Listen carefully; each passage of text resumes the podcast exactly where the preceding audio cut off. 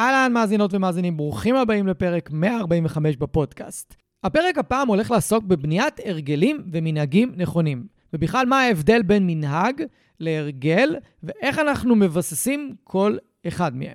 למה אני חושב שהנושא הזה הוא סופר חשוב, ולמה החלטתי להביא אפילו מומחה שידבר איתנו על הנושא הזה באופן ספציפי? כי אחת מנקודות התורפה הכי בולטות בכל מה שקשור לאילוף וטיפול התנהגותי, הוא היעדר זמן תרגול עם הכלב. רוב האנשים שאני מלווה מתקשים לפנות זמן וממש לשים את זה ביומן כזמן תרגול עם הכלב בבית או אפילו בחוץ, כדי לקדם אותו בהתנהגויות שהן חשובות להם. הרי זה לא סוד שאם אני אנסה לטפל בריאקטיביות אך ורק בזמן הטיול עם הכלב כשהוא הכי לחוץ, הכי דרוך, הכי יודע שיש כלבים בטיול והוא עלול לפגוש אותם, התוצאות שלי יהיו חלקיות, ולפעמים אפילו לא נצליח להתקדם אם הכלב נמצא ברמת סטרס גבוהה מדי. אבל אם אני אפנה זמן לקחת אותו לפארק, לקחת אותו לאיזה גינה או לתרגל איתו בבית, התנהגויות והרגלים שהם חשובים לטיפול בריאקטיביות, אני אוכל לראות תוצאות הרבה יותר טובות והרבה יותר מרשימות. וזה תופס לכל אילוף וטיפול בכל התנהגות וכל בעיה שאתם תרצו לשפר עם הכלב שלכם. אז כדי לדבר על הנושא הסופר חשוב הזה, הזמנתי את אליעוז שחף שהוא מאמן בשיטת המגדלור, שיטה שהוא עצמו פיתח, והוא מומחה בלעזור לאנשים ליצור שינויים לטווח ארוך על ידי עבודה עם התת-מודע בכלים פרקטיים וקלים להבנה בגובה העיניים. פתיח קצר, ואנחנו אומרים שלום לאליעוז. ברוכים הבאים לפודקאסט מחשבות של כלב. שמי גיא תיכון, ואני עוזר לבעלי כלבים להתגבר על בעיות התנהגות מורכבות עם הכלבים שלהם בשיטות המבוססות על תגמולים וחיזוקים בלבד. אני מאמין שחשוב לגדל ולאלף כלבים כיום בראייה הוליסטית, ולא מספיק לגדל אותם בראייה התנהגותית בלבד. אני מעביר תהליכי ליווי אישיים, סדנאות וקורסים דיגיטליים לבעלי כלבים וגם למאלפים שמחפשים להתפתח ולצמוח. בכל יום שישי יעלה פרק חדש בנושא מרתק, דרכו אלמד אתכם להבין כלבים ברמה עמוקה יותר, מה שיסייע לכם לשפר את הקשר איתם ולחיות בצורה הכי טובה ביחד. אם אתם נהנים מהתוכן, אשמח שתשתפו אנשים אחרים שמגדלים כלבים וגם הם יוכלו ליהנות מהפודקאסט. תודה שאתם מקדישים לי מזמנכם, המשך פתיח קצר ומתחילים.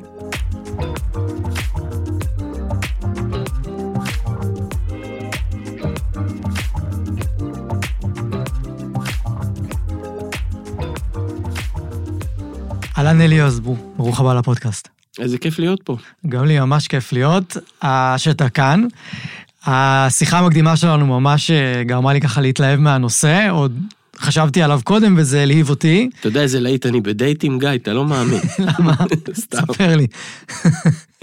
שיחות פתיחה שלי הן חזקות, אחרי זה רואים שאני אה, זה, אבל כן, שיחות פתיחה הן חזקות. מעולה. אה, אז אני מאוד uh, אשמח שלפני שניכנס לנושא, תספר קצת על עצמך, מה אתה עושה, למה אתה מומחה בתחום הזה, ואיך okay. המומחיות שלך יכולה לעזור לאנשים בפרק הזה לעשות שינוי בחיים שלהם. פה אנחנו מדברים על כלבים, mm-hmm. אבל תכלס, זה קשור לכל תחום בחיים. נכון. בעצם הפודקאסט שלך הוא לא לכלבים, הוא לאנשים. בעיקר. אז בסוף אנחנו מדברים כן, על אנשים. בדיוק. תראה, אני אה, בן 50, גר בפרדס חנה, גרוש שלושה ילדים, ואני מאמן, מה שנקרא בשפת העם קואוצ'ר, למרות שאני שונא את המילה הזאת, שנאה כן. אפלה. אבל להבדיל ממאמן כושר, אז אה, מאמן. אה, עם השנים הפכתי להיות יותר מטפל רגשי, אבל זה עדיין, אני מושיב את זה תחת ההגדרה של מאמן. וההתמחות שלי היא בשינוי הרגלים. Mm-hmm. ואני אסביר רגע את הדבר הזה. יש לנו ביום 70 אלף מחשבות, זה המספר, זה מספר גדול.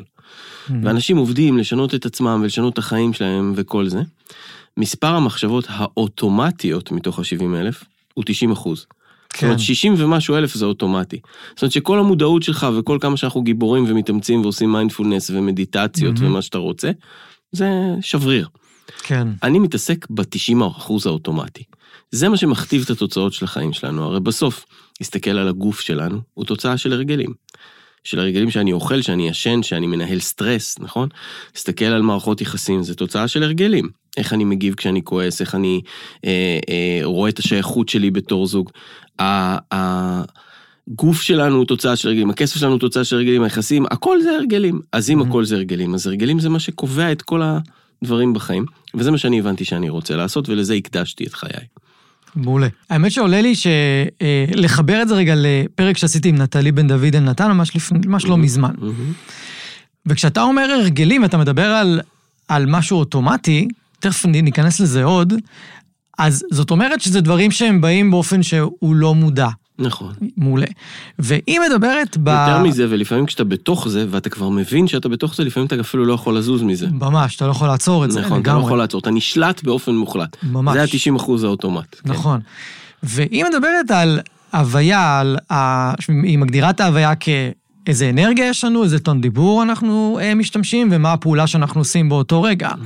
ובעצם מתחבר לי מאוד שאם יש לי הרגל מסוים מאוד חזק, הוא מאוד ישפיע על ההוויה שלי ועל איך אני ניגש לדברים ואיך אני בכלל נכנס לתוך סיטואציות מסוימות, וחיברנו את זה מאוד לסיטואציות שבהן אני אה, ניגש לכלב, ובעצם באיך שאני ניגש אליו, עם ההרגל שאני ניגש אליו, אם אנחנו עכשיו מדברים על הרגלים, אני אשפיע מאוד על ההתנהגות שלו. קח את זה למקום הרבה יותר קל. דמיין ילדים. כן. ילדים זה לא משנה מה תגיד להם, זה משנה מה אתה. נכון. גם אם אתה תגיד להם, תאכלו בריא, והם קולטים אותך אה, לא אוכל בריא, כן. אז, אז זה, זה חבל לא על. הדיבורים. תחשוב עליך, אתה עכשיו בן אדם מבוגר. אני בטוח שכשאתה לפעמים פוגש את ההורים שלך ואתה מספר להם איזה סיפור, ואז פתאום אבא שלך או אמא שלך עושים כזה, אה, כאילו איזה תנועה עם האף, אתה כבר בום חוזר להיות ילד בן שלוש שאבא ואמא מאוכזבים ממנו. נכון.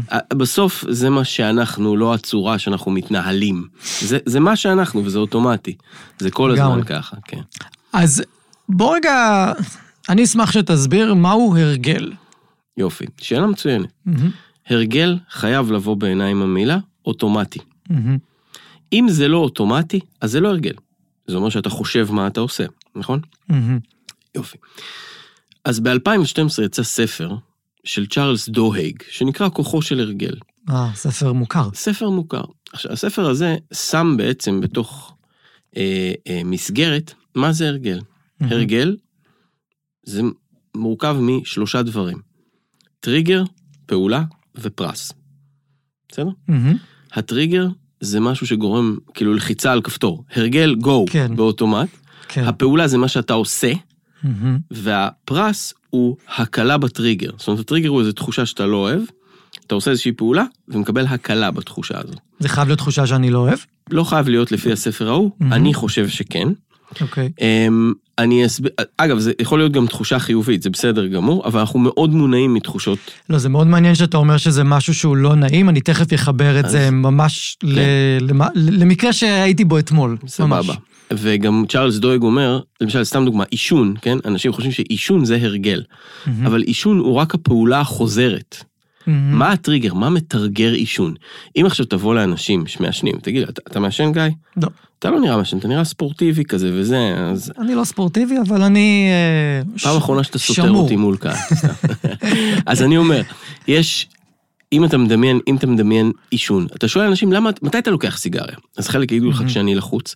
חלק יגידו לך כשמשעמם לי, חלק יגידו לך כשאני רוצה הפסקה, זאת אומרת, כבר עם הזמן הם סיפרו לעצמם סיפור על מתי הם מעשנים, אבל הסיבה שהם מעשנים זה כשהם מרגישים פחד.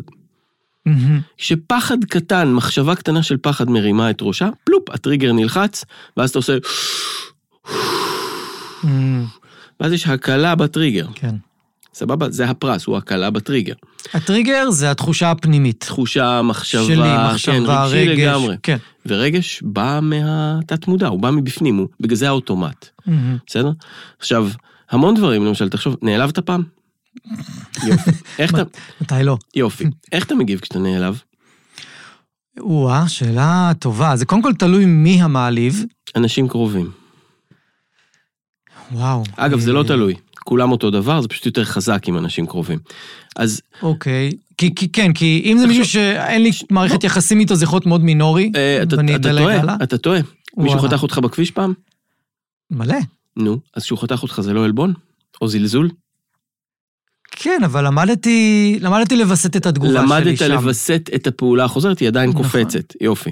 כן, מה- ידען יכול, יכול לקפוץ מדי פעם יופי. איזה סינון יופי. ככה אז יפה בוא. אז בוא, בוא נסתכל רגע על הלולאה הזאת של טריגר, פעולה, פרס. מהמם. כשמישהו חותך אותך בכביש, או, אה, אה, או אה, מעליב אותך בבית, או, זה הכל מהמם. אותו הדבר. מהמם. הטריגר הוא תחושה שלא אכפת ממני או לא רואים אותי. נכון, זה יוצר עלבון. נכון. הפעולה החוזרת היא כעס. כן. וההקלה, הפרס, זה כן רואים אותי. אני צורח, אני משתולל, הנה, אתה רואה אותי עכשיו. נכון. שזה, שזה הולך לילד הקטן, שכשהוא צרח, יתייחסו אליו. בדיוק, הכל הולך לילד הקטן, אני מרגיע אותך כבר. כל מה שמגיע מעולם הרגש זה מה- מהילדות שלנו. נכון. ובגלל זה גם הפתרון הוא שם, אבל זה אם תרצה נדבר אחרי זה. רוח הדברים היא שכל הרגל זה איזשהו רגש שגורם לו להניע, אנחנו עושים פעולה שהתרגלנו שמקלה על הטריגר. למשל, תחשוב על אכילה רגשית, שזה משהו שאנשים מסתכלים עליו, כן? אכילה רגשית זה הרגל. אתה לא שם לב שאתה הולך למקרר, נכון? זה לא, זה, זה כאילו אוטומט כזה. מה הטריגר לאכילה רגשית? רגש שלילי כלשהו, לא משנה מהו, נכון. למדתי לכבות אותו עם סוכר. כלומר, הטריגר הוא רגש שלילי, הפעולה החוזרת היא בסדר? והפרס הוא הקלה בתחושה השלילית, כי סוכר עושה הרגשה טובה. כן. ואז אני גומר לאכול את הסוכר, ואומר לעצמי, וואי, המטומטם, יא אידיוט, מה עשית? הרסת, פשטת, דפקת. והנה נתקלתי בטריגר עוד פעם. איך אני מוריד אותו? אני אוכל עוד פסק זמן. בגלל זה למשל, מי ששובר דיאטות וזה, יהרוס ארגז שלם של זה, או סיר שלם, כי אם כבר הרסתי אז אני שובר את העולם. בדיוק בגלל זה, זה לולאה, בגלל זה קוראים לזה לולאת ההרגל. אתה חוזר על עצמך. אז אנחנו מונעים מכאלה, ממאות, מאלפים כאלה ביום. זה מטורף. לגמרי. וזה אגב איכות חיים. אנשים מדברים איתי תמיד על איכות חיים, אני רוצה מכונית טובה, וקוביות בבטן ובית בכפר עם אה, שלושה מפלסים. סורי, אבל זה אותו דבר, אם יש לך בית בכפר, וכל היום אתה אוכל לעצמך את הרס עם כל מיני ממש. מחשבות שליליות, זה- זו לא איכות חיים. זה כמו ממש. ללבוש חולצה מגרדת. אם אתה לובש חולצה מגרדת, אין לך איכות חיים. לא משנה שקורה. שכתוב עליה זה- רל פלורי. לא משנה כלום. אתה תיסע לבית בכפר עם חולצה מגרדת, בהצלחה. כן. שב בישיבות בעבודה עם חולצה מגרדת. זה מה שקובע את איכות חיינו בסוף, המיליון קטנות האלה ביום. זאת אומרת שאתה מתכוון לשקט בראש. שקט. עד כמה שאפשר. שקט בראש זה לא רק שקט בראש, זה גם להיות מישהו אחר, זה משנה את ההוויה שלך, שזה מה שנטלי בן דוד דיברה איתך. מעולה, ואני אשמח רגע לחבר את זה למאזינים שלנו. ואני אקח דוגמה ממקרה ש... רגע, אני רק אגיד דבר, אתה מנסה ליצור לכלב הרגל, וזה לא הרגל אצל המאלף שלו. עוד פעם? אתה מנסה לייצר לכלב הרגל של טריגר ופרס, אבל הבן אדם שמנסה אה. לאלף את הכלב, הוא לא בהרגל. הוא נכון. מתאמץ, הוא עובד. אבל, נכון, אבל יש דברים שאני יכול להכניס, אני יכול ללמד את עצמי לעשות עם הכלב מתוך הרגל, שנגיד אני, יש דברים שאני עושה עם הכלבים שלי וזה הרגל לגמרי.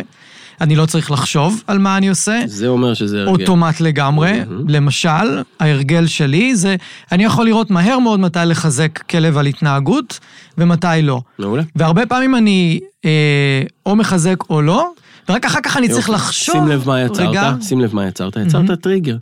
כן. הטריגר הוא רגש שלילי שאתה אומר, אוי, אני לא מחזק את, כאילו אני עושה משהו לא נכון, מצאת את הפעולה האוטומטית ואז זה מקל את הרגש השלילי. למרות שאני יכול לבוא ולהגיד, הטריגר הוא ההתנהגות של הכלב. כי בעצם אני רוצה... אירוע קורה כל הזמן, התגובה שלנו היא ההרגל. הבנתי. זאת אומרת, יכול להיות שעכשיו אני אשב, ואתה תסתכל בטלפון, מהמם. ואני אגיד, הוא בודק זמנים, ויכול להיות שאתה תסתכל בטלפון ואני אגיד, אה, לא מעניין אותו את הקקה הקטן הזה? אתה אתה מבין? זה אני קובע את ה- את הטריגר, לא לא ה- לא האירוע. כן. אתה מבין מה אני אומר? האירוע הוא טריגר לטריגר הפנימי? האירוע הוא אירוע. הפרשנות שלי היא הטריגר. הבנתי. היא מייצרת את הטריגר. מעולה. אני אחבר את זה רגע, אוקיי? חבר, חבר away. אתמול הייתי במפגש עם זוג, מה זה חמוד?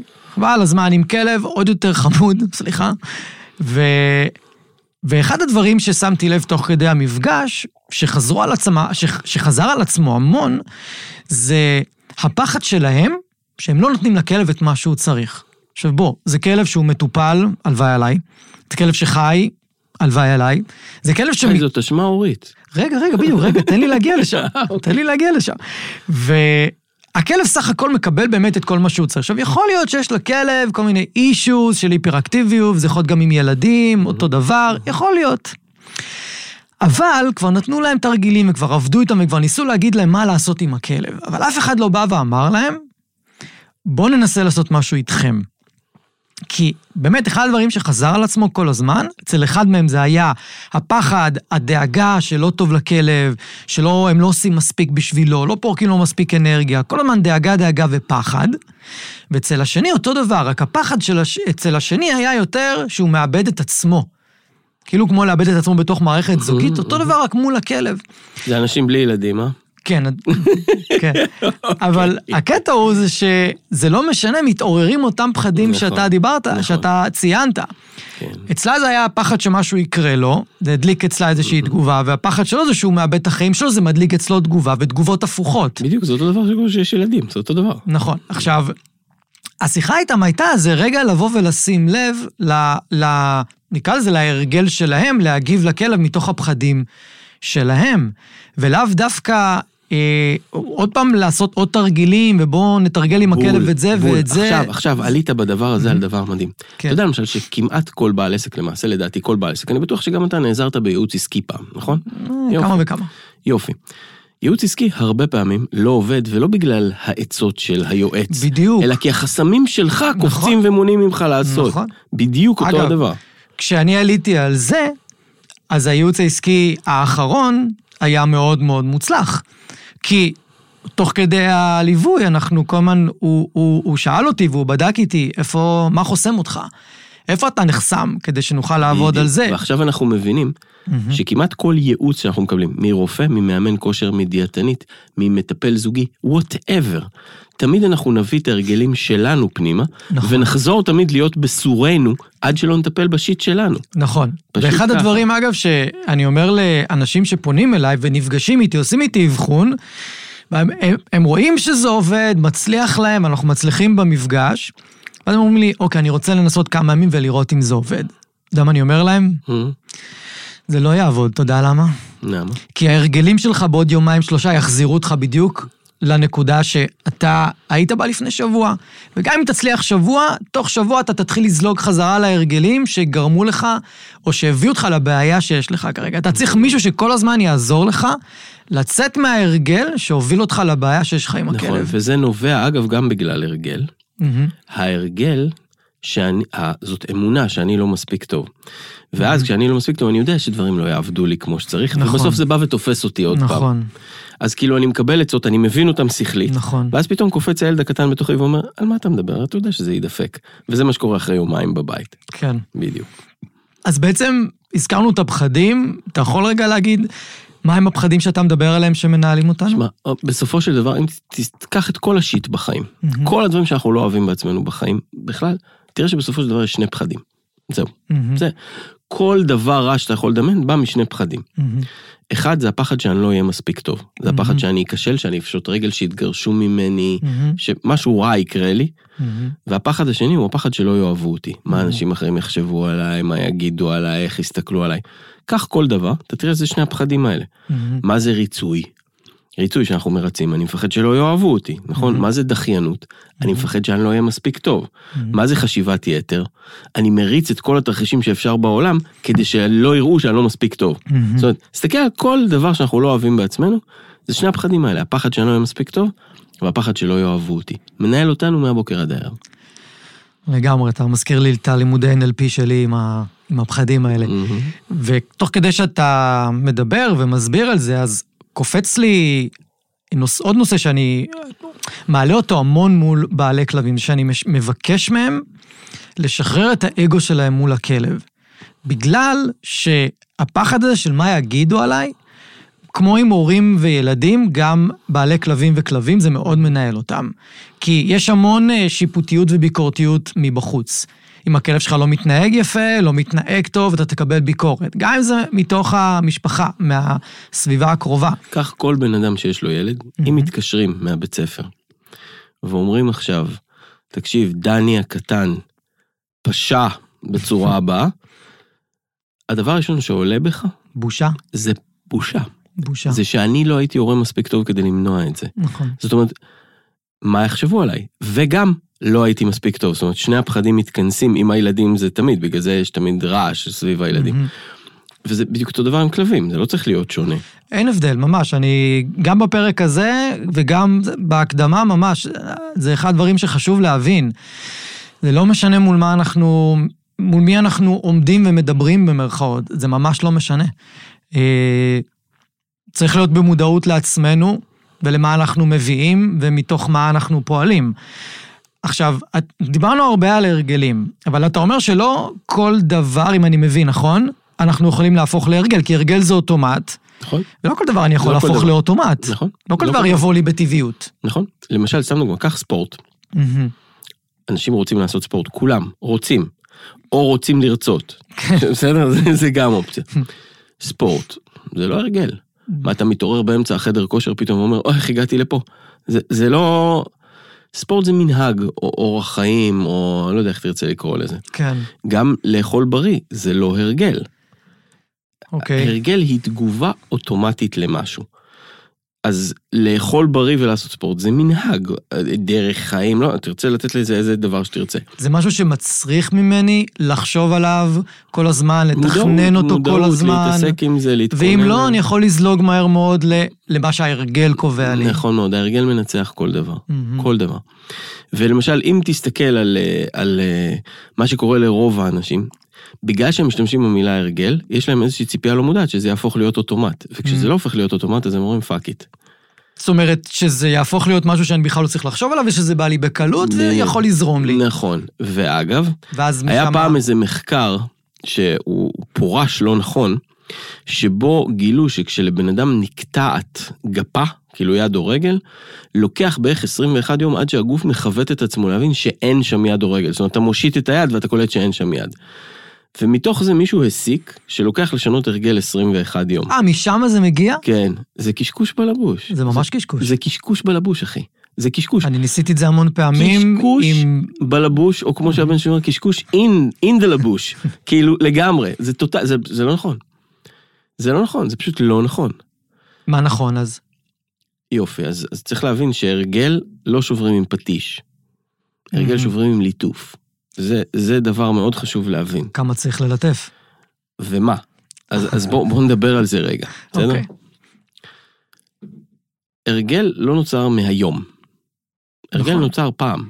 נכון. מתי פעם? אז התשובה היא בשני המחזורים הראשונים. של חייך. אם אנחנו מחלקים את החיים למחזור של 7 עד 10 שנים נגיד, כן? מהמם. תחשוב על המחזור הראשון של חייך, מהרגע שנולדת עד שהיית בן 7-8. ילד, מהמם. בלי אה, יכולת אה, קוגניציה מפותחת, זאת אומרת, בלי יכולת חשיבתית. ילדים קטנים, אתה יודע, אתה אומר לו, לקחתי לך את האף, הוא מאמין לך, בסדר? במחזור השני של החיים שלך אתה טינאייג'ר, אתה כבר מתחיל להבין יותר, אתה כבר, אתה יודע, גילאי 20, גילאי 30, גילאי 40, זה שונה מאדם לאדם. מהמם. במחזור הראשון של חיינו, בין 7 ל-10 שנים, אנחנו בונים את מערכת האמונות שלנו. נכון. מערכת האמונות היא פשוט אוסף של מסקנות שקיבלנו בחיים, אתה יודע, לא אוהבים אותי. ראיתי 18 פעמים שלא אוהבים אותי, אז עכשיו אף אחד לא אוהב אותי, זאת אומרת, אני ניגש לתוך כל סיטואציה כאילו אף אחד לא אוהב אותי. כאילו מה שתיתקל בו בחיים הכי הרבה יהפוך להיות האמונה שלך? ב- בילדות, כן. כן. אתה, אתה, שוב, זה לא רק מה שתיתקל בו, זה גם איך פירשת את זה. עובדה, למשל, שילדים שנולדים באותה משפחה לאותם הורים, כן. יש להם אמונות שונות. נכון. כי כבר יש אח, וההורים שונים והסיטואציה שונה. זאת אומרת, זה מאוד תלוי מי אתה היית שם בתוך הסיטואציה. כן. בסדר? יש המון, יש אוסף של, יש מאות אמונות שאנחנו בונים, איזשהו ספר חוקים כזה. ובמחזור השני של הטינג'ריות, שאנחנו טינג'רים, אנחנו מתחילים לפתח תגובות אוטומטיות כדי להסתיר את ההחלטות האלה. שאחת ההחלטות הנפוצות זה אני לא מספיק טוב. אתה יודע, כל אחד קורא לזה בשם אחר, אני דפוק, אני נחות, אני טיפש, כולם יותר טובים ממני, כל אחד יש לו את ההסבר לזה, אבל רוח הדברים היא שאני לא מספיק טוב. ואז אני מתחיל לפתח דחיינות והימנעות ופחד מעימותים ופחד מחשיפה ומיליון וריצוי, מלא פעולות שנועדו לכסות על זה שאני לא מספיק טוב. מהמם. עכשיו מה שקורה זה שכל הדברים האלה שמתפתחים בשני המחזורים הראשונים, אחרי זה הם כבר חלק ממני, הם כבר הרגל, הם כבר... אז הדרך לעשות להם undo היא לא עם פטיש, היא לא להכריח את עצמי. אני לא יודע איך אפשר להכריח את עצמך, לא, לא לעשות חשיבת יתר, זה, זה נובע ממך, או הלקאה עצמית שאתה אחרי מעשה, אתה אומר לעצמך, עשית דפוק Mhm. אני, איזה אידיוט אני. כולנו עושים את זה. מהמם. איך אתה מפסיק את זה? אתה אומר לעצמך, די להלקות את עצמי, ובפעם הבאה אתה תלקה את עצמך עוד פעם. כן. יופי. אז כל עולם ההתפתחות האישית מדבר על בוא נעשה נשימות, בוא נחליף פרשנות, בוא נעשה מיינדפולנס כאלה. אז לא. הדרך הנכונה לעשות את זה, היא לחזור ולטפל בילד שקיבל את ההחלטות האלה. והילד הזה הוא מה שהיום נמצא בתוך כל אחד ונקרא תת המודע. הילד הזה קבור ונמצא בתוך כל אחד, ילד או ילדה, ואפשר להגיע אליו, זה יודעים בכל מיני שיטות, כולל NLP. מהמם. מה שלא יודעים זה איזה עבודה לעשות איתו, וזה זה התגלית שלי, זאת אומרת זה מה שאני עושה בחיים. מהמם. מה שאני בעצם עוזר לאנשים לעשות זה להגיע לילד או לילדה הזה שקיבל החלטות, ויש שם מאות החלטות, באמת. פשוט מאוד לוותר עליהם. לא להכניס חדשות, לא לשנות, פשוט לוותר על החלטות.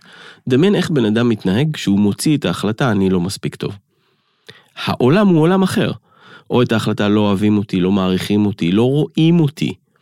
בסדר?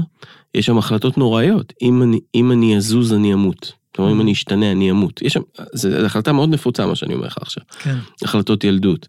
או אה, אם אני לא אציל את אבא ואימא, יקרה להם משהו רע. ואז אתה רואה אנשים שהם כל הזמן, אתה יודע, עבדים של לרצות את אבא ואימא כל הזמן. אז זה, זה דבר שאפשר לשחרר אותו ממש. וככה משנים הרגלים לשאלתך. צריך לזכור, הטריגר ימשיך להגיע, אני אולי יכול להחליף פעולה חוזרת.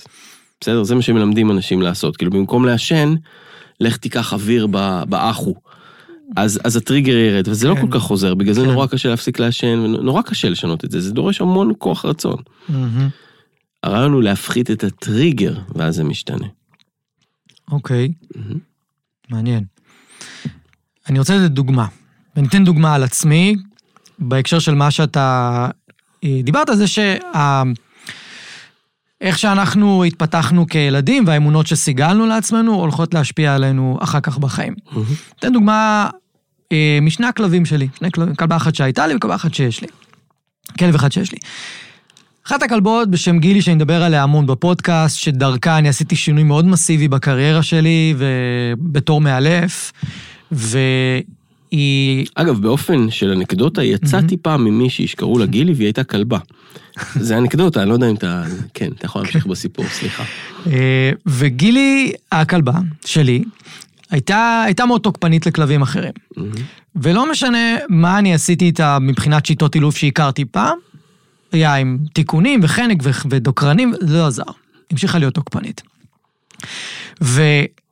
ונעזוב רגע את ההתנהגות שלה, אבל אצלי בפנים, זה עורר מאוד חזק את הפחד של כישלון.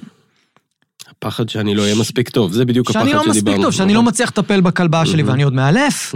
ואני לא מצליח לפתור את הבעיה שלה, איך אני אדריך אנשים לפתור את הבעיות שלהם. בשביל זה המציאו את המשפט של הדיסוננס הקוגניטיבי, הסנדלר הולך יחף. יפה. כן. רק שאני סירבתי להיות הסנדלר שהולך יחף, והמשכתי לחקור ולבדוק, ובסופו של דבר עשיתי את השינוי שהייתי צריך לעשות, והיא הפכה להיות משמעותית הרבה יותר רגועה. אבל, בגלל שזה גרם לי להרגיש כמו כישלון, אני מצאתי את עצמי המון פעמים מולה, בכעס ובעצבים ובתסכול ובאכזבה. ממנה ומעצמי ו- והמון תחושות של, תחושות לא נעימות. מהמם. וזה כמובן גרם להמון התנהלות שהייתה לא טובה איתה, כי כשאני עשיתי את השינוי איתה הייתה סביב גיל 6. תדע אגב, שתמיד התחושה שאני לא מספיק טוב, מעוררת שלושה דברים. אוקיי, אחד זה פחד מהלא נודע. נכון. אני לא יודע מה יהיה, אז אני מפחד, זה הפחד שאני לא אהיה מספיק טוב.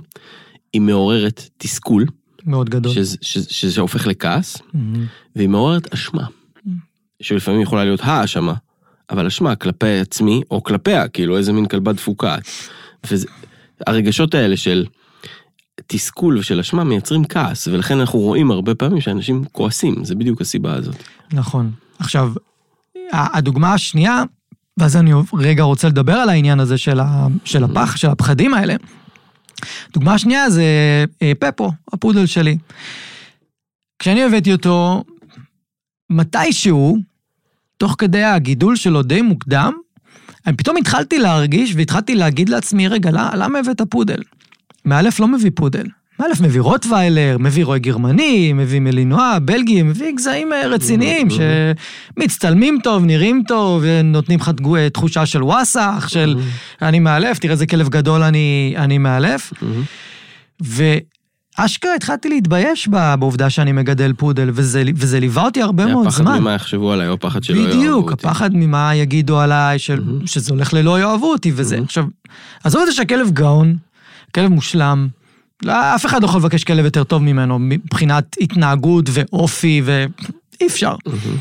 ועדיין אני הרגשתי את המקום הזה, לא בגללו, בגלל ה- התחושה הפנימית שלי, ו- וגם שם זה הוביל אותי באיזשהו שלב שהפסקתי להתאמן איתו, הפסקתי להשקיע איתו באימונים. עדיין גידלתי אותו והכל היה בסדר, אבל הפסקתי להשקיע בדברים שהיו לי חשובים, ובדברים שרציתי לעשות איתו, רק בגלל הפחד הזה שלי. עכשיו, לי לקח שנים להבין את זה, המון המון זמן. אז אני לא רוצה שייקח לאנשים שנים. רוצה לנסות לעזור להם כאן.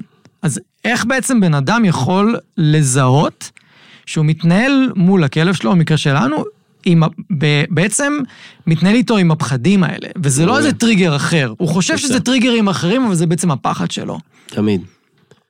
לצאת ש- מנקודת הנחה שזה תמיד זה ככה. תמיד. שאל את. עצמך תמיד את השאלה הבאה. ממה אני פוחד? זאת שאלה. ממה אני פוחד? כעסתי? ממה אני פוחד? כן. נמנעתי? ממה אני פוחד? ריציתי? ממה אני פוחד? ש- תמיד שאלו את השאלה הזאת, אבל תיכנסו באמת פנימה. כאילו, זה... לא לתת תשובה, כאילו, אני לא פוחד בכלום, זה, זה וואסך שלך עם עצמך, לא כן. עובד, לא עובד. כן. בוא, בוא נשאל רגע באמת ממה אני פוחד. באמת באמת ממה אני פוחד. כשאתה אה, מסתובב עם כלב, אתה יודע, יש שם את כל הכלבים הקטנים האלה שנכנסים בתוך תיק. שאנשים- אז זה נורא פופולרי היום. אני לא הייתי הולך עם כלב כזה. אז אתה שואל את עצמך, לא. ממה אתה פוחד? ממה יחשבו עליי? שזה כלב עכברי, בסדר? זה- זו תשובה, בסדר? לי הייתה רועה גרמנית פעם. Mm. אהבתי אותה אהבת נפש. והיא מתה, הייתי צריך להרדים אותה, ומאז אני לא מסוגל לקחת כלב. כאילו הרגשתי כאילו אני מרדים את אימא שלי בערך, או את הבת שלי, או משהו כזה. כן. ואני זוכר שהיא, כשהיא הייתה זקנה, היה לה בריחות שתן. וכאילו ריפדתי לה את הזה בסלון, ובאו אליי חברים וברח לה שתן, אז פשוט לא ידעתי איפה להכיל את עצמי. וואלה. ואז חשבתי על זה אחרי זה, שממה אני פוחד? ממה הם יחשבו עליי? זאת אומרת, התעסקתי בזה שהם יחשבו על זה שאני דפוק, כי הכלבה שלי בורח לשתן, במקום זה שאני מטפל בכלבה שלי, זה, Mhm. והיא זקנה, זה דבר הגיוני. תמיד תשאלו את עצמכם ממה אני פוחד. ואם אתם כועסים, תשאלו את עצמכם ממה נעלבתי.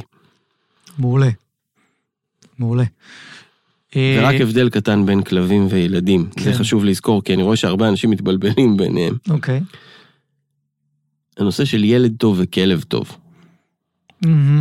אז תרחיב. מה... כשאתה אומר על ילד טוב, הוא ילד טוב, מה אתה אומר עליו בעצם?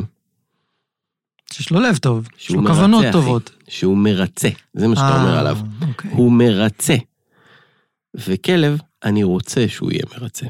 מהמם. נכון? אנחנו רוצים שהכלב יעשה מה שאנחנו אומרים לו, גם אם לא נוח לו. נכון. זה נקרא לרצות. נכון. אבל אני לא רוצה את זה בילד. זה הבדל שצריך להיות מודעים לו. מהמם. רק אוקיי. אה, הערת ביניים. כן. אוקיי, סבבה. עכשיו, הזכרת מקודם את המילה מנהג, נכון? מילה מנהגים. מהמם, אז בעצם, אני בתור אה, בעל כלב, מהמם. שאני רוצה לסגל לעצמי אורח חיים בריא עם הכלב, אני יותר צריך לחפש לסגל מנהגים.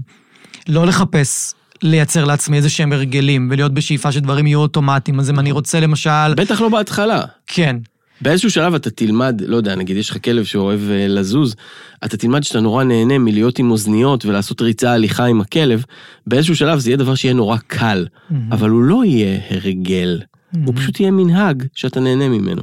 זה מה שצריך לכוון אליו. אוקיי. אז, אוקיי, אז מנהגים יכול להיות לתרגל עם הכלב, לצאת, לצאת ל, לעשות עם הכלב איזושהי פעילות אה, מאוד מהנה, אה, להאכיל אותו בשעה מסוימת זה הרגל, לצאת איתו לטייל בשעה מסוימת זה הרגל. נכון? אגב, הכלב כן... כל יפ- זה, הכלב סליחה, כן- לא הרגל, מנהג. זה מנהג. סליחה, אגב, הכלב כן יפתח הרגלים. למשל, שאתה... אה, אה, לגמרי. הכלב ישמע אה, שקית ניילון, הוא ברור. ישר ירגיש אוכל. כאילו, לא, אפילו אם, אפילו אם הוא מזהה שהשעה של האוכל שלו קרבה, הוא יתחיל, יכול לשבת לך על הראש, לא לכלבה שלי. בעשרה לשבע כבר. היא יכולה מבחינתה להסתכל עליי ותוציא את האוכל. תתחיל. תתחיל להכין, אני רוצה לאכול. כאילו, ממש יש לה הרגל הכ- חזק הכלב, מאוד. הכלב יסגל הרגלים מהר מאוד, כי כלבים, יש להם פחות את הנושא של המנעד הרגשי שיש לנו. אל תצפו שלכם יהיו הרגלים כאלה, זה מנהגים. צריך להבין את זה. מהמם. אורח חיים, אה, תחביב, אה, לא יודע איך אפשר לקרוא לזה, זה לא הרגל, זה לא אוטומט. מעולה. אז איך אני יכול, או מה הטיפים שלך, או הדרכים שלך, שאתה, שאתה מציע לאנשים, כדי לסגל מנהגים טובים? אוקיי. אז קודם כל, התשובה היא, שאם זה לא כיף, זה לא יקרה. זה, זה החוק הראשון. אם זה לא כיף, אוקיי. זה לא יקרה. מה שאתה צריך להכריח את עצמך והוא לא כיף, זה לא יקרה. או אני אומר- שזה יקרה קצת וייפסק די. מהר? יש, יש disclaimer קטן פה, אוקיי. והוא שלפעמים יש דברים קשים מהמם. שלוקח זמן עד שהם כיפים. למשל, אני נרשמתי לפני כמה זמן לסטודיו כזה של אימון פונקציונלי ליד הבית שלי, שאתה יודע, שאתה עושה פעילות בדופק מהיר עם אה, משקלים נמוכים. החודש הראשון מבחינתי היה סבל. נוראי, זה סבל בלתי פוסק. אבל עכשיו אני נהנה מזה. אולי נהנה זאת מילה קצת חזקה, אבל זה, יש קטעים שכיף לי שם אה, למדי, ואתה יודע, אתה מוצא לך את המדריך שלך ואתה מוצא, זאת אומרת, יש פה איזשהו סף לעבור אותו. Mm. אבל בעיקרון צריך להיות משהו שאתה רוצה, ואתה צריך לעשות כיף. שחשוב לך גם. חשוב, נכון, זה אומר שאתה רוצה אותו. Mm. אנשים שאומרים, הייתי רוצה מוטיבציה, בעצם לא רוצים. מוטיבציה זה לרצות. כשאתה אומר אני רוצה מוטיבציה, זה אומר אני רוצה לרצות. זה אומר שאתה לא רוצה. מהמם. אז בוא, בוא נרצה. קודם כל, מה אתם רוצים? אם אתה מביא כלב, ואתה אומר, אני לא רוצה לתרגל איתו, אז תדע את התוצאה, זאת אומרת, התוצאה צריכה להיות לך ברורה, כי זה מה שיהיה לך. מהמם. אז, אז קודם כל זה דבר שאתה כמאלף צריך להסביר אותו אה, לאנשים, כן? אתה, לשמחתי היום לא צריך כבר להסביר את הנקודה הזאת. אנשים יודעים. אז צריך, אתה צריך לרצות את זה, זה צריך להיות כיף, ואתה צריך לעשות דברים שיהיו כל מיני, אה, כמו שאתה נותן לכלב אה, חטיף, אתה צריך גם שיהיה לך, לא חטיף, אבל דברים שיהיו כיפים. חיזוקים לעצמי. חיזוקים לעצמנו, ש, שיעשו לנו דברים של כיף. מהמם. למשל, סתם דוגמה, אני גר בפרדס חנה, זה ליד שדות. אז אתה יודע, נגיד לרוץ על מדרכה, אני, אני רץ בשעות הפנאי גם, לרוץ על מדרכה משעמם אותי, מהמם. אבל לרוץ בשדות זה עולם אחר. מהמם. אז למשל, אם אני רץ, אני ארוץ בשדות כי זה כיף לי, כי יש נחל, כי יש ירוק, כי יש... אה, זה. אז תמצאו את המקומות הכיפים. ואני רוצה רגע להסביר על שני מנגנוני מוטיבציה חשובים. מהמם. זה מוטיבציה וזה כוח רצון. זה שני מנגנונים שונים. מהמם. מוטיבציה זה לרצות משהו שמרגש אותך. אוקיי, יופי. זה מחזיק, זה גפרור. נכון. זה גפרור. זאת אומרת, גפרור נדלק, הוא בוער עד סופו ונחבא. נכון. כגודל הריגוש, כך גו- אורך זמן בעירת הגפרור, אבל זה לעולם לא הרבה. נכון. למשל, לפעמים אתה רואה איזה סרט מוטיבציה כזה, שרואים איזה מישהו רץ ומתאגרף וחובט, ויש אה, מוזיקה אפית כזאת, ואיזה מישהו אומר, one more, just one more push, אתה מכיר? אז אתה אומר, לך, אוקיי, אני הולך לעשות משהו ולא עושה איתו כלום. כי זה Mhm. בקושי נוגע. מהמם. אבל למשל, אתה רוצה לעשות משהו יותר גדול מזה והוא יותר מרגש, אז עושים. זה מחזיק בין שעתיים ל- לחודשיים. זה כאילו ההתלהבות הראשונית. זה, זה נועד לתת לך את הפוש. פוש. יופי. המנגנון השני שאני רוצה לדבר עליו הוא כוח רצון. כוח רצון זה מנגנון שהוא כפתור לעשות כשלא נוח לי. כלומר, אתה לוחץ על הכפתור, אתה יכול לעשות כשלא נוח נכון. לך. כמו למשל, אה, ללכת לקבל זריקת קורונה זה כוח רצון, לא בא לי לקבל את זה, אני לוחץ על הזריקה, או כל זריקה אחרת, בסדר? ללכת לרופא שיניים זה כוח רצון. אתה לוחץ על הכפתור, עושה פוש, בשבילי, שאני בן אדם שמאוד אוהב אוכל, שילוב של לחם ובשר מבחינתי, אני, עזוב, יותר טוב מכל דבר בעולם. אם אני רוצה לשמור על עצמי, אז אני צריך לאכול סלט. אז כשאני אוכל סלט, אני צריך ללחוץ על הכפתור של כוח רצון, שהוא להכריח את עצמי. אממה, הבטריה של הכפתור הזה נגמרת מהר. ככל שאתה מכריח את עצמך יותר חזק, היא תיגמר יותר מהר, והיא מתחדשת כל יום. עכשיו, אתה לוחץ על הכפתור הזה הרבה פעמים במהלך היום, גם כשאתה לא שם לב. נכון. אתה עושה דברים שאתה לא רוצה. נכון. לכן, מה שלא עושים בבוקר, בערב אתה תהיה חלש כבר ולא נכון. תעשה אותו. בגלל זה למשל אומרים לך, תמיד תעשה ספורט בבוקר, תמיד תכין לך בבוקר, ת- כי הכפתור הזה, אתה עוד יכול ללחוץ אותו. בבוקר. בדיוק. כי ב- במהלך היום כבר עשית, עמדת בפקק שאתה לא רוצה, שלחת את המייל שאתה לא רוצה, עשית את נכון. השיחה שאתה... כאילו לחצת את הכפתור הזה, גמרת את הבטריה. בגלל זה כשאתה בא הביתה רעב וזה, לא יהיה ספורט, אתה תאכל חרא, אתה כאילו... אין לך את הכוח הזה כבר. נכון. אז שים לב שגם המוטיבציה וגם הכוח רצון הם מנגנונים קצרי טווח. שהמטרה שלהם זה בעיטה בתחת, של שניהם. אבל אם לא תגדיר לעצמך מה שאתה באמת רוצה, והמטרה באמת חשובה לך, וזה כיף, הגפרור יכבה. זה לא יעבוד. אז צריך להיות כיף ולרצות את זה באמת. מעניין, כי... מאוד מעניין, קודם כל. כי אני מנסה לחשוב תוך כדי מה, מה יכול להיות לי כיף ומה יכול להיות לי חיזוק עבור עצמי בלהתאמן עם הכלב, והדבר היחידי שעולה לי בראש זה לראות אותו מתקדם. אבל גם אז, זה רק למי שבאמת נהנה מזה. תגיד, כשאתה, כשאנשים לוקחים כלב. הם לא לוקחים כלב בשביל להגיד יש לי כלב, הם לוקחים כלב כי יש להם בראש תמונה. נכון. מה התמונה הזאת? צריך להבין אותה. בדיוק, נכון, ואני הרבה פעמים שואל אנשים, באמת, מה, מה היה לכם בראש שהבאתם כלב? מה, מה דמיינתם בראש? What the hell were you thinking? כן. ואצל רובם זה פשוט התשובה של, סתם רציתי שיהיה לי כלב, שיהיה לי כיף איתו, שיהיה לי מה נוח זה כיף? איתו. בוא ננסה להבין מה זה כיף. אני, חלק יגידו לי, אני רוצה לשבת איתו בבתי קפה, חלק יגידו, אני רוצה לקחת אותו איתי לטיולים. מעולה, מעולה. חלק יגידו לי, סתם בא לי לשבת איתו על הספה ולראות יופי. טלוויזיה. בוא אני אספר לך סיפור. מהמם, אני רץ כבר 15 שנה, מהמם, ואני רץ בשבתות עם חבר. לחבר הזה יש כלבה, מהמם. קוראים לה ונדי. ונדי היא כלבה מהממת, באמת, היא רצה יפה והכל. הוא, היא כנראה השתתפה בקרבות כלבים בתור אה, גורה, מהמם. כי כשהיא רואה כלב אחר, היא נהיית שטן. עכשיו, זה כאילו, היא פיטבולית? לא, היא איזשהו משהו מעורב, אוקיי. אני לא יכול לזהות... אה, אוקיי. אמ, איזשהו סוג של פוינטר לדעתי, אבל אוקיי. אני לא, מאוד מעורב שם. אוקיי. וכשהיא רואה כלב אחר, היא, היא נהיית משוגעת. עכשיו, מתי היא נהיית הכי משוגעת? כשהוא קושר אותה. מהמם. כלומר, כי מה שלימדו אותה בילדות זה שכשהוא כן. קושר אותה, אז אה, כשהיא קשורה, אז היא צריכה להיראות מאוד מאיימת וכל מיני דברים כאלה. מהמם. אז כל פעם שאנחנו עוברים, רואים מרחוק כלב אחר, ישר הוא רץ וקושר אותה, וזה זה מפריע לנו לפלואו של הריצה. כן. ואז הוא אמר, מה שחלמתי כשאני הבאתי את הכלבה הביתה זה לרוץ איתה, הוא הביא כלבה שהיא תרוץ. כן. אבל זה הורס לו מאוד את החוויה שהיא היא משתגעת כשהיא כן. רואה כלבים אחרים. אז עכשיו בוא נדבר על החוויה של לרוץ איתה בפלואו בשדה ירוק, ואז דמיין את עצמך מתכופף וקושר אותה והיא משתוללת ואתה פעם בחודשיים צריך Mhm. לשים אותה בהסגר כי היא דפקה ביס לאיזה מישהו שהלך עם הכלב שלו לטיול ערב. באסה. אז בוא תדמיין רגע מה אתה רוצה שיהיה. אתה רוצה את הריצה החלקה שלך, אתה רוצה את החוויה החלקה? יש לה מחיר. כמו לכל דבר שווה בחיים, יש לו מחיר, נכון? מהמם. אז בוא נדבר רגע על מחיר מול, מול עלות. ו, ולהבין שיש לך פה איזשהו מחיר לשלם, כמו כל דבר שווה בחיים. אתה רוצה זוגיות טובה, יש מחיר לשלם על זה, נכון? מהמם. אתה רוצה גוף טוב, יש מחיר. אתה רוצה כסף, יש מחיר. גם Mhm. פה. בוא נבין אותו רגע. והרבה פעמים נבין שהמחיר הוא לא כזה גבוה כמו שזה נראה. למשל, הבת זוג שלי יש לה שתי כלבות, לא יודע אם אפשר לקרוא לזה כלב, זה משהו מאוד קטן ועכברי כזה. chihuahua? לא, לא, זה יורקשרים. יורקשירים. אמ, לא, הם מגניבים. פחות מגניבים אותי, אבל בסדר. בקיצור, מהקטנים. יש לה שתי בנות, שמבחינתם לצאת עם הכלבות זה כאילו לך תגיד להם, לכו תיכנסו למנהרות של החמאס, כאילו זה רמת המוכנות שלהם. כן. הם גרים מול בריכות מדהימות שיש בהם פלמינגו. אני רוצה לצאת עם הכלבות האלה, וואו, איפה זה? בעתלית, בריכות המלח. בעתלית. אני רוצה לצאת עם הכלבות האלה, כאילו, ת- רק תן לי כל היום לראות את הדבר. זה, אתה צריך ליצור את הכיף בתוך הדבר הזה. זה, זה הרעיון פה, כאילו. אבל בגלל שהן לא רוצות, אי אפשר לייצר להם את הכיף מלכתחילה? הם- הכוונה? צריך לדבר איתם על זה, אבל כשהרבה פעמים ההורות שלנו הופכת להיות אוסף של מטלות, נכון. פה צריך להיות איזושהי שיחה של נגיד לקחת את, למשל, יש לי ילד שהולך להתגייס עכשיו. הוא הולך להתגייס ליחידה קרבית. אני אומר לו, אתה מתגייס עוד חצי שנה, תאריך גיוס שלך זה באוגוסט, תעשה משהו, כאילו, אתה תבוא לשם בטירונות, היום הראשון בטירונות אתה תחטוף שואה וגבורה שם, כאילו, ת- תתחיל להזיז את עצמך. והוא לא מוצא את היכולת שלו להזיז את עצמו, כי הסיפור שלו בראש, של הפחדים, של אני לא מספיק טוב, שאני שונא הליכה, ריצה, בלה בלה בלה. הדרך היחידה, זה בוא איתי ונעשה כיף. זאת הדרך היחידה. בוא איתי ונעשה כיף. ואז הם לאט לאט לומדים את הכיף בדבר הזה.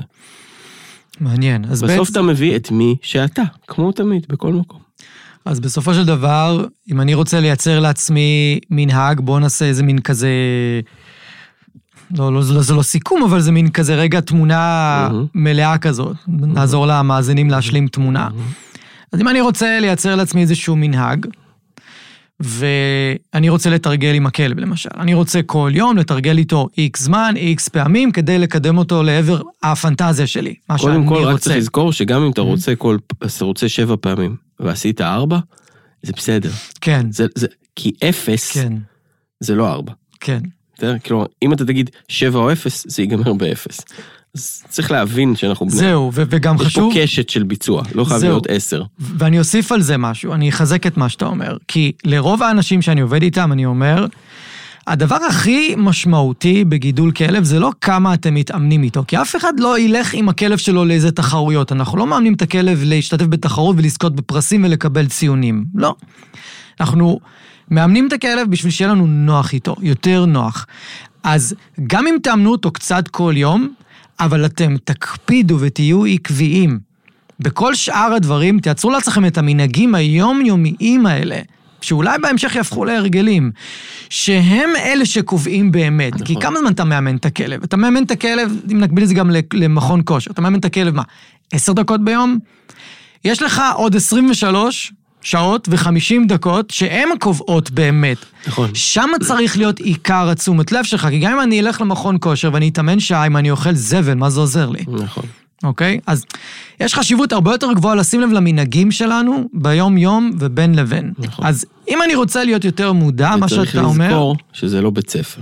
תזכור רגע את הדבר הזה, מה זה זה נורא... כוונה שזה לא בית ספר? תחשוב רגע, שאתה עושה מבחן שלא מחלקים בבית ספר. ציונים. לא, זה לא רק ציונים, זה? גם המשמעות של הציונים. תחשוב שאתה בא עכשיו לבית ספר, ואתה עושה מבחן, אתה מקבל במבחן 45. כ- איך אומרים במילים 45? נכשל. נכשל או בלתי מספיק. נכון, זה לא מספיק, אתה, אתה עולב. אוקיי. אתה נכון. נכשל או בלתי מספיק, אתה עולב, אתה, כן. אתה עולב, אתה חרא, אתה אפס, זה, זה אתה המשמעות. טיפש בתור אתה ילד טיפש. קטן, כן? עכשיו דמיין שאתה מציב מטרות בחיים ועושה 45% מהם. אתה, נכון. אתה במקום אחר בחיים. אוטומטית אתה בכלל לא מודע לזה שאתה אתה חושב על בלתי בחיים. מספיק ונכשל. אבל אנשים חושבים ככה. נכון. אתה במקום אחר בחיים. דמיין שכל מה שאתה אומר לעצמך אני אעשה, אתה עושה 45% מזה. זה צעד. אתה יכול לשפר אחרי זה, אתה יכול לשנות, אתה יכול לדייק. אנשים מעדיפים אפס, זה הימנעות. זה המשמעות של הימנעות. הם מעדיפים כאילו לא... לא את התחושת נכשלות. אני לא את מעדיף לא התחושה לעשות. של היום לא עשיתי, כן. הם מעדיפים לא לעשות אף פעם. שאם תחשוב על זה, זה עקום לחלוטין. לגמרי. זה עקום לחלוטין.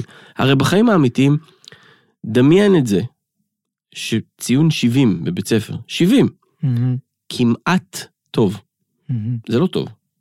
עכשיו דמיין שאתה משיג 70% מכל מה שאתה רוצה בחיים. זה fucking amazing ברמות הגבוהות ביותר. כאילו משהו, משהו מכוות לנו בראש מילדות, של שחור לבן, של 10 או 0, אבל החיים לא עובדים ככה. איפה בחיים אתה ב-10 או 0? כאילו, שום מקום. אין, אף פעם. לא, ב-7 באוקטובר, אפס, אוקיי, בסדר? כן. אבל, אבל, אבל זה, זה לא ביום זה, לא, זה לא ככה. ביום יום, החיים הם כל כך באמצע. 70 ו-0 זה לא אותו דבר. מהמם. אל תכוונו לעשר בכלל.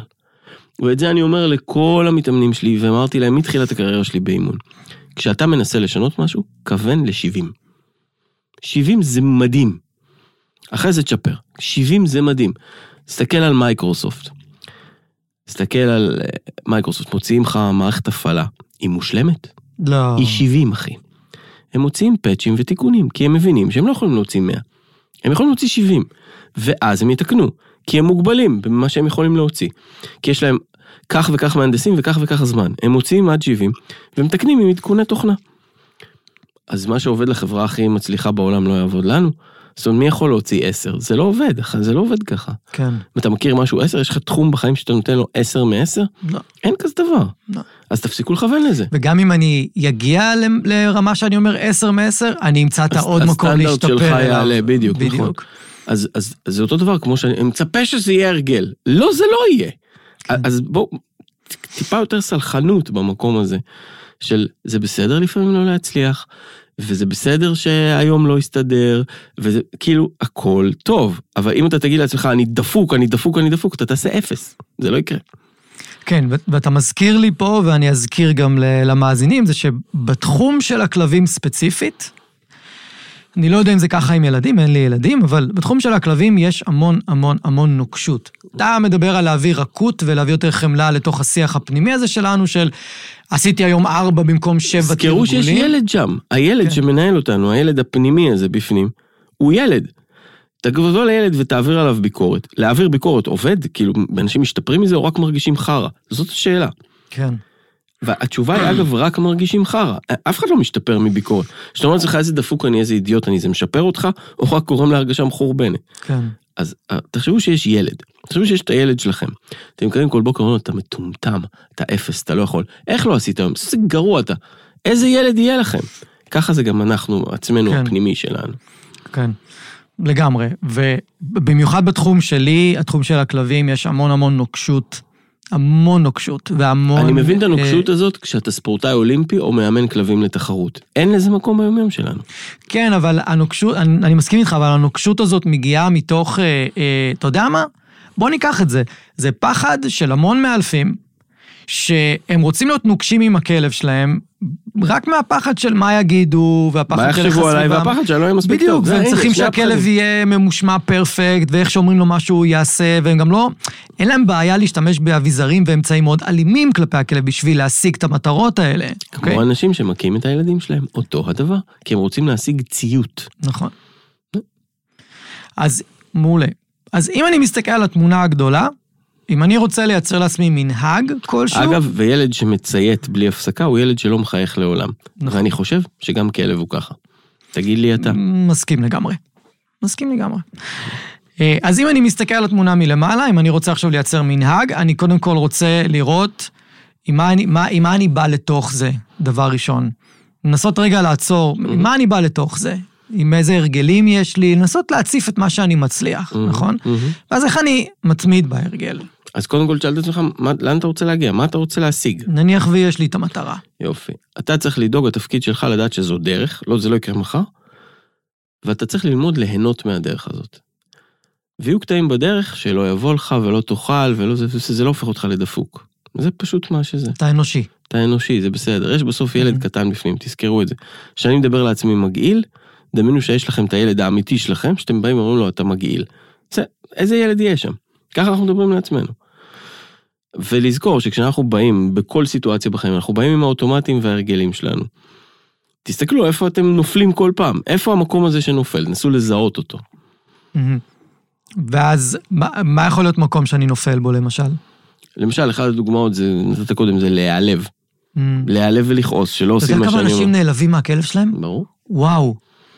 כמה אנשים ממש. נעלבים מהילד, כשאתה אומר לילד שלך, אבל ילד יכול לענות ולהגיד לך, אתה חרא של אבא, אתה קקה, לא, אני לא, שונא אותך, לא, אתה לא, זה... הם לא אומרים את זה. אתה בא לילד שלך ואתה אומר לו, אתה יכול לפנות אחריך? הוא אומר לך כן, והוא לא מפנה.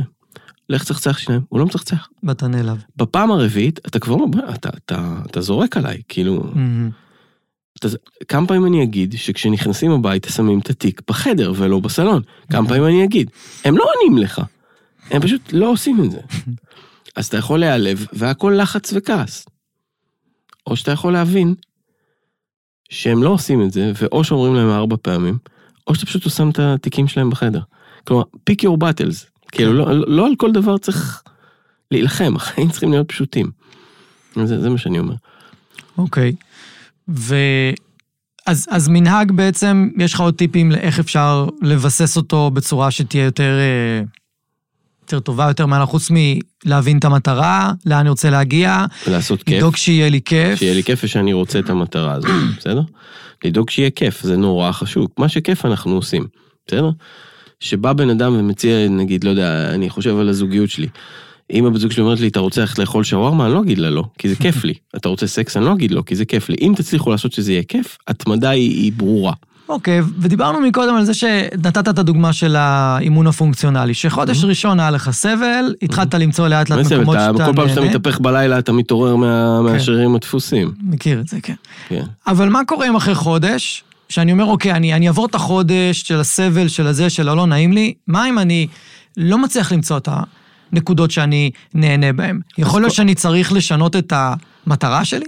או את המטרה שלך או את הספורט שלך, זה יכול להיות. זאת אומרת, נגיד, פה זה יהיה, אני, אני מתאמן עם הכלב. יכול להיות לא. שאני צריך לשנות את המטרה, יכול להיות שאני לא אוהב לעשות את כל הדברים, זה לא בא לי, כן. לא בא לי לעשות את זה. נכון, לא בא לי. בסדר, אז מה שאני, מה שאני הייתי עושה, אם הייתי באימון פונקציונלי ולא הייתי נהנה, הדבר הראשון שהייתי הולך לעשות זה לדבר עם המאמן. תגיד לו, אני לא נהנה. אני לא נהנה. בוא, בוא דבר איתי רגע, בוא. בוא נבדוק מה אפשר לעשות. אתה יודע, לפעמים אתה אוכל משהו ואם מוציאים תבלין אחד פתאום הוא טעים לך, כן. אז בוא, בוא ננסה, כאילו בוא ננסה להבין מה אני לא אוהב פה. אתה לא אוהב הכל? אתה לא נהנה מכלום? Mm. אתה לא, שהכל נורא ואיום? אף פעם זה לא ככה. אוקיי. זה עוד נטייה זה שלנו. נקודה טובה. זאת נטייה שלנו לארוז בעיות כקופסה. בעיות זה המון גלגלי שיניים.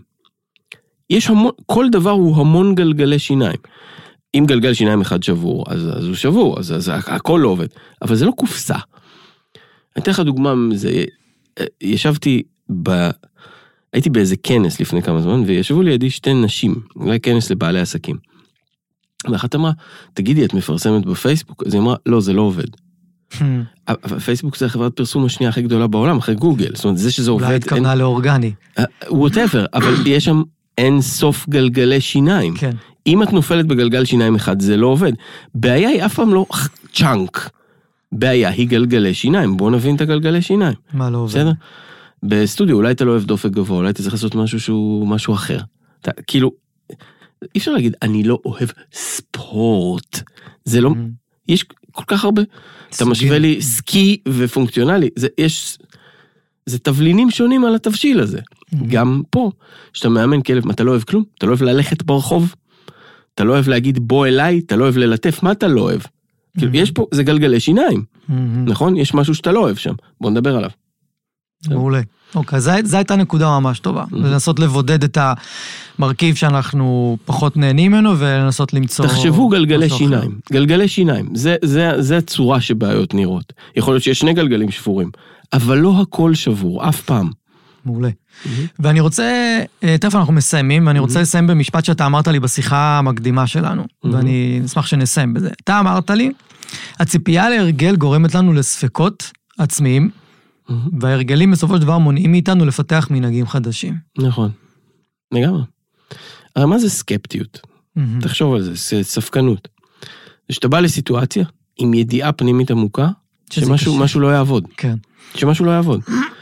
אז אם, אם אתה אומר לעצמך מראש שמשהו לא יעבוד, הוא לא יעבוד. בוא נעשה איתך תרגיל עכשיו, אז תסתכל על זה, יאללה. בסדר? אני רוצה עכשיו שתסתכל בחדר שבו אנחנו זה, ותזהה את כל הדברים הכחולים. תסתכל שנייה, ת, תרשום אותם בראש שלך.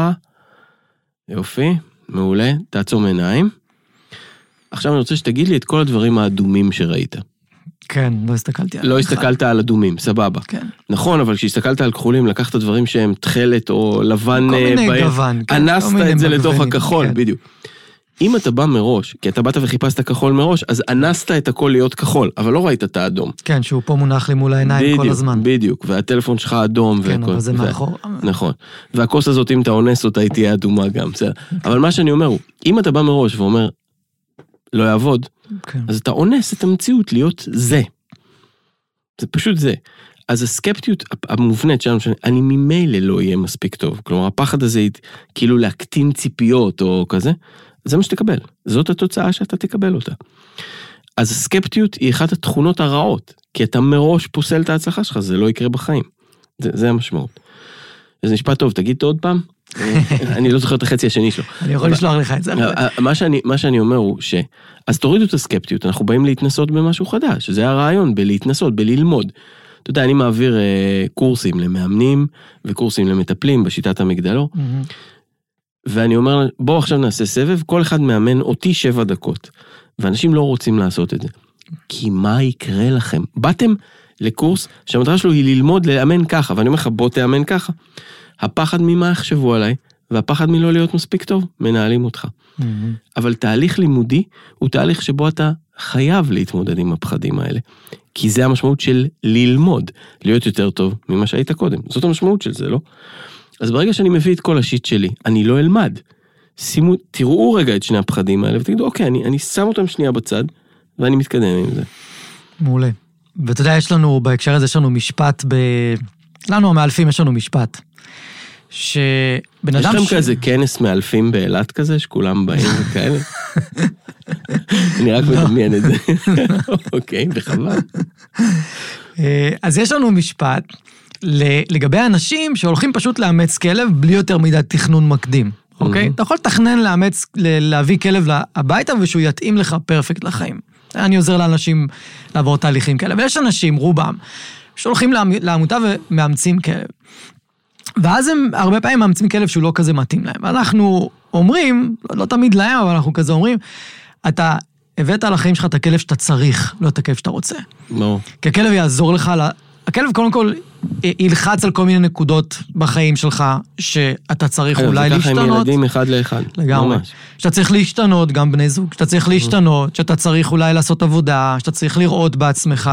הכלב יפתח לך את, ה, את המקומות האלה, ואם תסכים לראות אותם, תוכל לעשות איזושהי התפתחות, אבל אם לא תרצה ותיסגר מולם, או שתוותר על הכלב, או שאתה תסבול מהחיים איתו, אם אתה לא תהיה מוכן לעשות את השינויים. ממש. וזה דווקא איזושהי ברכה שאם רואים אותה, אז היא יכולה להיות עוד איזה, עוד איזה דלק לתוך, ה... משפט נכון.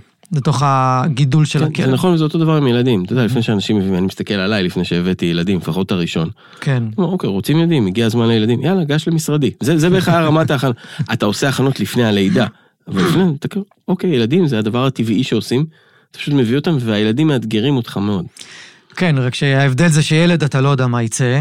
אה, נכון, אתה גם לא יכול להחזיר אותו למכלאה. בדיוק. זה- וכלב אתה עוד איכשהו. יכול. אתה הרבה פעמים רוצה להחזיר ילדים לצער בעלי חיים, אני אומר לך. ככה שמעתי. כן, כן. קח את הזמן, אחי. מעולה. אה, איפה אפשר למצוא אותך, ואיפה אפשר אה, לתקשר איתך, אוקיי. לראות מה אתה עושה. לקבל מידע? אז קודם כל, קודם כל, גגלו אלי עוז שחף. כן. זה, על העסק שלי קוראים הרגלים מנצחים. Mm-hmm. תגגלו, תגיעו. אני בכל הרשתות החברתיות, mm-hmm. אני מאוד פעיל, אני מעלה המון. יוטיוב, פייסבוק, אינסטגרם, טיק טוק, מה שאתם רוצים, לא לינקדאין, זה משעמם את החיים. אבל כל שאר הרשתות אני נמצא ו... וקיים ויש פעילות ויש המון, כאילו, אני כבר 13 שנה, כן. אז יש אלפים של דברים כן. שאפשר לראות. Uh, אני עושה המון תוכניות, אנחנו קודם כל עובדים אצלי 11 מאמנים שמעבירים תהליכים, תהליכי מגדלור כל הזמן. אה, יש לי תוכניות שבהן הן תוכניות אונלייניות מלוות, שאנחנו עושים, עוזרים לאנשים לעשות שינוי ולהוריד כל מיני תופעות שהם לא אוהבים בתהליכים מאוד מאוד קצרים. יש המון המון המון דברים, ויש לי פודקאסט שנקרא שומר המגדלור, שהוא גם בכל אפליקציות mm-hmm. הפודקאסטים, ואתם בהחלט מעולה. יכולים לחפש אותו ולעקוב. פודקאסט שאני עושה עם הדס אלאלוף, הוא מעולה גם. מדהים, מדהים. אליוס, תודה רבה. בכיף. שבאת, שמחתי מאוד לארח אותך, זה היה מרתק מבח... עבורי ממש. ושוב, תודה רבה. תודה. אני רוצה להגיד לכם שוב, תודה רבה שהאזנתם. אם אהבתם ואם נהניתם, אז שתפו חברים, שתפו מכרים, בעלי כלבים, תעזרו לי להפיץ את הפודקאסט הזה, אני מאוד מאוד אשמח. ו... תעשו פולו, כדי שהאפליקציה האהובה שלכם תודיע לכם. יום שישי היום, יש עוד פרק בפודקאסט מחשבות של כלב, ואני אפתיע אתכם עם נושא חדש ופרק חדש. אז אני מקווה שנהניתם היום, היה לי מאוד כיף לארח אתכם. אנחנו נתראה עוד שבוע, תהיו טובים לכלבים שלכם, תהיו טובים לעצמכם, ושיהיה לכם אחלה של סוף שבוע.